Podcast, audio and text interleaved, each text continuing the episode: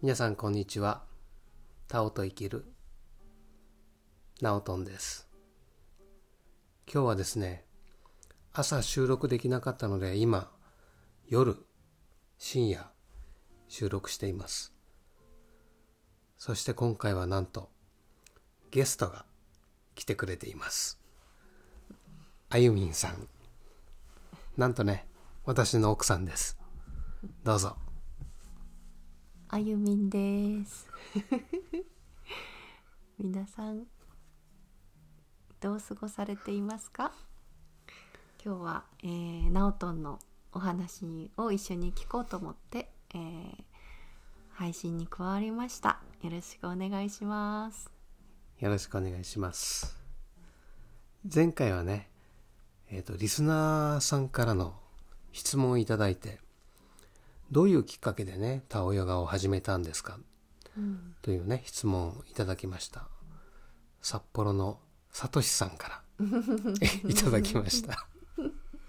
僕はね、あの、夫婦でタオヨガというね、中国由来の古いヨガを、えーお伝えしてるんですけれども、それをね、始めたきっかけなんですけれども、前回お話ししたのはね、えっ、と、まあ、6年前に、あゆみんに誘われて、怪我をしている中、タオヨガのワークショップあリトリートに参加してね。うん、でそのリトリートで急激にその僕の膝の怪我が治ったのをきっかけにタオヨガのインストラクターの道に進んだというのがね、新しい方の理由として紹介しました、はい。今回はうん、古い方の理由そう古い方の理由はねとっても気になってました私も聞きながら。三30年前なんだか3000年前なんだかどっちなんでしょう。3030年前のね 理由があってうんえー、と30年前ね僕が地球環境問題に取り組み始めたんですね当時はねあの某エネルギー企業の会社員だったので、まあ会社勤めをしながら自分の有給休暇とねあとポケットマネー、まあ、ちっちゃいポケットでしたけどね。ポケットマネーを使って、えーヨーロッパの自然エネルギーの勉強に行ったりね。それとか、えー、と熱帯雨林の先住民族に会いに行きたくてね、自然と共に生きてる人っていうのはどういう暮らしをしているんだろうっていうのをうん。興味があってね、まあ、そういう人たちに、えーまあ、2週間ぐらい会いに行ってきたりということをねしてたんですけれども、うん。えっ、とねいつだったかな、えーと京都でね大きな国際会議があったんですよね。皆さんごご存知の方もいるかもしれないんですけど、えっ、とね地球温暖化防止の京都会議国連の会議がね何年だっけ1997年ぐらいにあって、うん。えーその会議にね僕はそのえー会社に休みをもらって1週間参加したんですね。うん。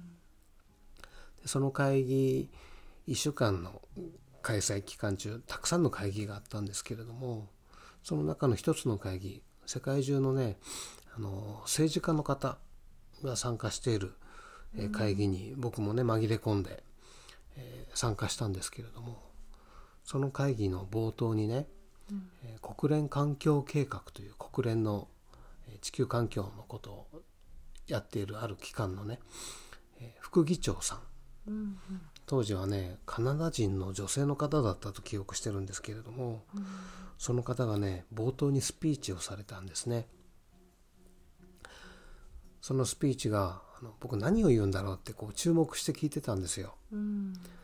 政治家を前にしたあお話なので多分環境政策のことをお話しするのかなと思いながら聞いてたんですけれども、その女性の方がね最初に「今私たちに必要なのは精神的な進化です」って言われたんですね。うんでその言葉を聞いた途端にあのこう全身にね衝撃が走ったんですよね。うんあのねその通りと思ったんですよ僕。うんでその通りだと思ったのと同時にあこんな世界の政治家を前にねそんなことを話してあの政治家の方分かるんだろうか あまりにも場違いな発言のような気がしたんで、あのそういうふうに思ったんですね。でそれからね僕のねその精神的進化って何だろうっていう探求の旅が始まってね。うん。それ以来いろんな哲学書をこう開いたり、うん。あとは瞑想を本格的に勉強したりね、あとはそのチベット体操というねヨガの原型になったと言われているチベットのねチベットヨガのようなものを始めたりね。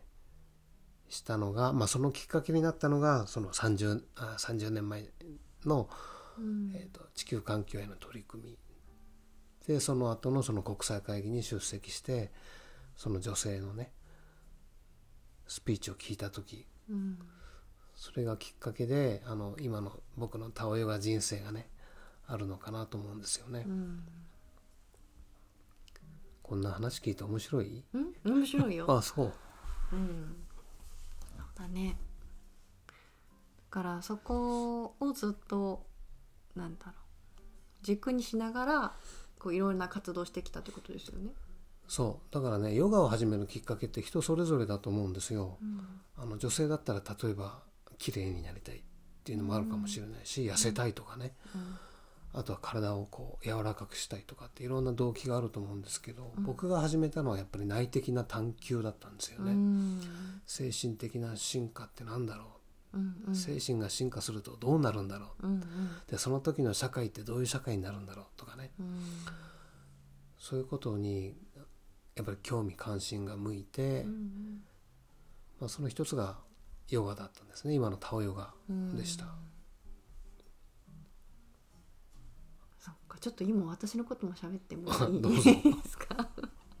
いや私もなんかあのヨガ最初インドのヨガから始まったんですけどそのヨガを始めるきっかけは精神的な進化だったなと思って一緒だなと思って思いました。うん。うん。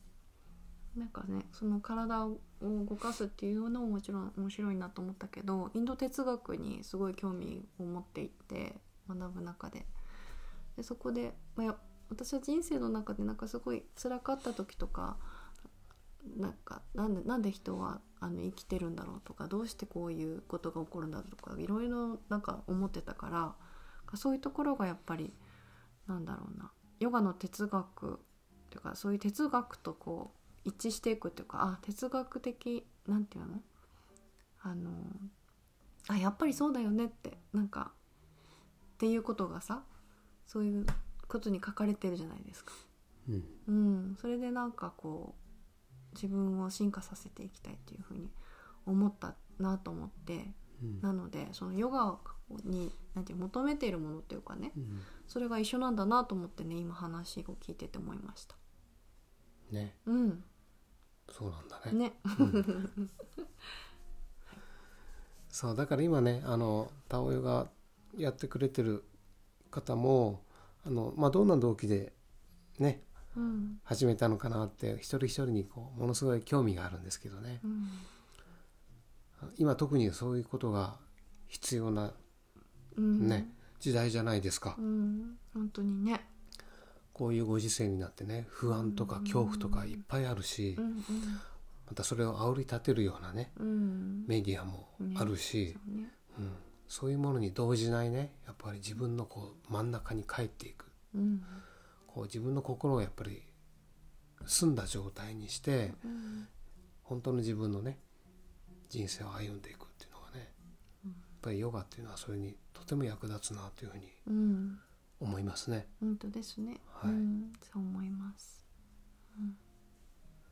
ということでうん今日は眠いのでこの辺にしましょうか。え そうなの？だってほらもうね9う分19秒なんで、そうかそうか。はいうんそうだね。じゃああのまたあれだねあの先ほどナオトさんが言ってくれたえっ、とそのナオトンですさあナオトンが言ってくれたさ30年前にえっ、とその冒頭を聞いてこう衝撃を受けてからいろいろなえっ、とところに行ったりとかねうんして、あのいろんなものに触れてきたじゃないですか。で、えっと、そのプナン族のところに行ったという話もすごく面白い話なので、ん。そのお話をまた聞きたいなと思います、ね。じゃあはい。次回その話にしましょうか。はい、はい。楽しみにしています、はい。それでは今日も最後まで聞いていただいてありがとうございました。ありがとうございます